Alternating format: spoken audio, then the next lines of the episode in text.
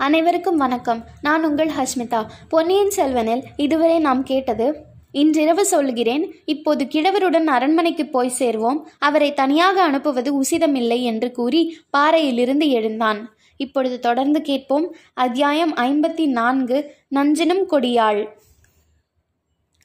மாமல்லபுரத்தில் பழைய பல்லவ சக்கரவர்த்திகளின் மாளிகை ஒன்றில் அன்றிரவு அம்மூன்று வீர சிகாமணிகளும் தங்கினார்கள். இரவு உணவு அருந்தியானதும் மலையமான் அரசர் ஐந்து ரதங்களுக்கு அருகில் அரவான் கதை நடக்கிறது என்று கேள்விப்பட்டு அதை கேட்கப் போய்விட்டார். ஆதித்த கரிகாலனும் பார்த்திபேந்திரனும் அரண்மனை மேல் மாடத்துக்கு சென்றார்கள். மேல் மாடத்திலிருந்து ஆதித்த கரிகாலன் மாமல்லபுரத்தின் இரவு தோற்றத்தை சிறிது நேரம் பார்த்து கொண்டிருந்தான். ஆங்காங்கு மினுக்கு மினுக்கு என்று சில தீபங்கள் மங்களாக பிரகாசித்தன.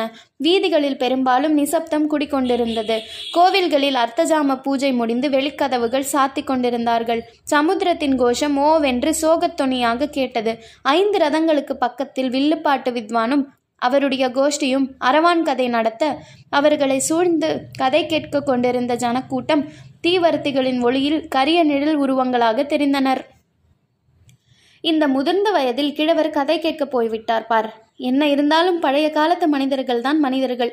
அவர்களுடைய உடல் வலிமையும் மனோதிடமும் இந்த நாளில் யாருக்குண்டு? என்றான் ஆதித்த கரிகாலன். அரசே தாங்களும் பழைய காலத்தின் பெருமையை பற்றி சொல்ல ஆரம்பித்து விட்டீர்களா? பழைய கால மனிதர்கள் சாதித்த என்ன காரியத்தை நம் காலத்தில் நாம் சாதிக்கவில்லை? தாங்களைப் போல் இளம்பருவத்தில் போர்க்களத்தில் வீரச் செயல் புரிந்தவர்களை பற்றி கதைகளிலும் காவியத்திலும் தான் கூட கேட்டதில்லையே என்றான் பார்த்திபேந்திரன்.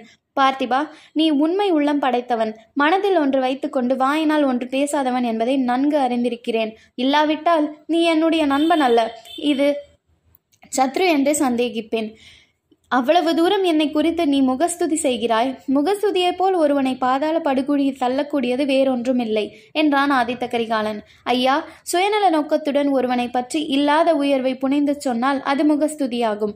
தஞ்சாவூரில் பழுவேட்டரையர்களின் அடிமையாக இருக்கிறேனே மதுராந்தகன். அவனிடம் சென்று நீ வீராதி வீரன் என்று நான் புகழ்ந்தால் அது முகஸ்துதியாகும். அப்படி நான் எப்போதாவது செய்ததாக தெரிந்தால் என்னை உடனே தங்கள் கையில் உள்ள வாளினால் கொன்றுவிடுங்கள். தங்களை பற்றி நான் சொன்னதில் ஒரு வார்த்தை கூட அதிகமில்லையே. பழைய காலத்தில் எந்த வீரன் இவ்வளவு இளம் வயதில் இத்தனை பெரிய காரியங்களை சாதித்திருக்கிறான்? தங்கள் பெரிய பாட்டனாராகிய யானை மேல் துஞ்சின ராஜாதித்தரை ஒருவேளை தங்களுக்கு சமமாக வேணுமானால் சொல்லலாம். தங்களை விட அதிகம் என்று அவரையும் சொல்ல முடியாது. நிறுத்து பார்த்திபா நிறுத்து. ராஜாதித்தர் எங்கே? நான் எங்கே? மகாசமுத்திரம் போல் பொங்கி வந்த ராஷ்டிரகூடர்களின் மாபெரும் சைன்யத்தை ஒரு சின்னஞ்சிறு படையை வைத்துக்கொண்டு எதிர்த்து நிர்மூலமாக்கி வீர சொர்க்கம் அடைந்த ராஜாதித்தரை பற்றி பேசுவதற்கே நாம் தகுதியற்றவர்கள். அவருடன் நம்மை ஒப்பிட்டுக் கொள்வதா?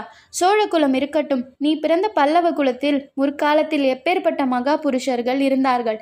மகேந்திரவர்மனையும் மாமலரையும் இனி இந்த நாட்டில் எப்போதாவது காணப்போகிறோமா தெற்கே துங்கபத்திரியிலிருந்து வடக்கே நர்மதை வரையில் ஒரு குடை நிழலில் ஆண்ட புலிகேசியை வென்று வாதாபியை அழித்து ஜெத ஜெயஸ்தம்பம் நாட்டிய நரசிம்மவர்மர் எங்கே? நீயும் நானும் எங்கே? இந்த மாமல்லபுரத்தைப் போல் ஒரு சொப்பனபுரியை நம்முடைய காலத்திலோ நமக்கு பிற்காலத்திலோ யாராவது சிருஷ்டி செய்ய முடியுமா? அடடா ஒரு தடவை நாலு புறமும் நன்றாய் பார் பார்த்திபா.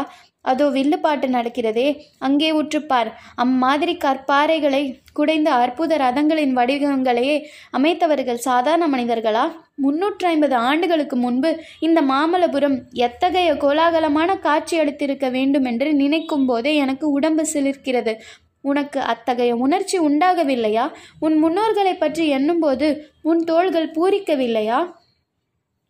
அரசே சற்று முன்பு தங்களை முகஸ்துதி செய்வதாக சொன்னீர்களே சில சமயம் தங்களிடம் உள்ள குற்றங்களையும் நான் எடுத்து சொல்வதுண்டு என்பதை மறந்துவிட்டீர்கள். சிற்பம் சித்திரம் கலை என்று வாழ்நாளை வீணாக்கி அடிக்கும் பைத்தியம் தங்களையும் பிடித்து கொண்டிருக்கிறது.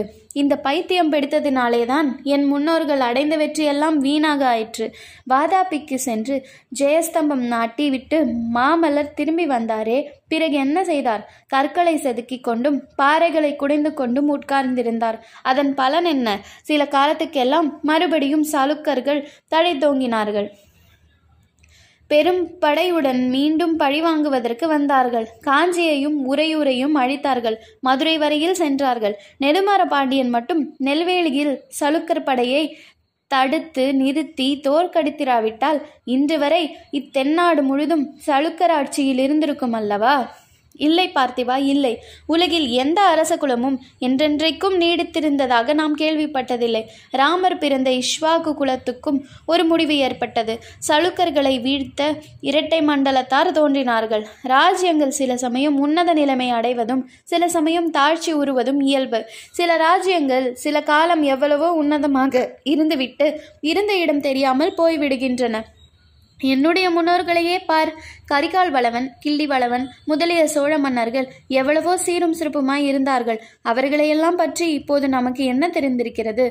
கவிஞர்கள் சிலர் அவர்களை புகழ்ந்து பாடியிருப்பதனால் அவர்கள் பெயரையாவது தெரிந்து கொண்டிருக்கிறோம். கவி பாடிய பாணர்கள் உண்மையைத்தான் பாடினார்களோ அல்லது நன்றாக மதுபானம் செய்துவிட்டு மனம் போன போக்கில் பாடினார்களோ நமக்கு தெரியாது. ஆனால் மகேந்திர பல்லவரும் மாமல்லரும் இந்த சிற்பப்புரியை சிருஷ்டித்தார்களே.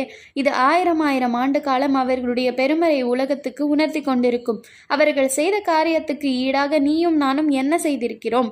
போர்க்களத்திலே பல்லாயிரம் மனிதர்களை கொன்று குவித்திருக்கிறோம். இரத்த வெள்ளம் ஓட செய்திருக்கிறோம். உலகில் நம் பெயரை நிலைநிறுத்த வேறு என்ன செய்திருக்கிறோம்?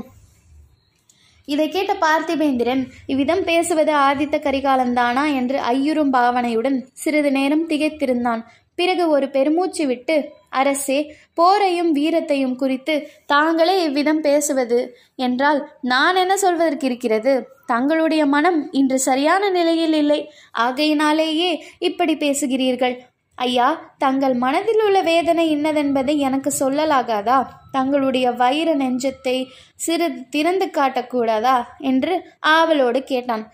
பார்த்திபா என் நெஞ்சை பிளந்து காட்டினேனாயின் அதற்குள்ளே என்ன இருக்கும்? எவர் இருப்பர்? என்று நினைக்கிறாய். அதைத்தான் தெரிந்து கொள்ள விரும்புகிறேன் சுவாமி.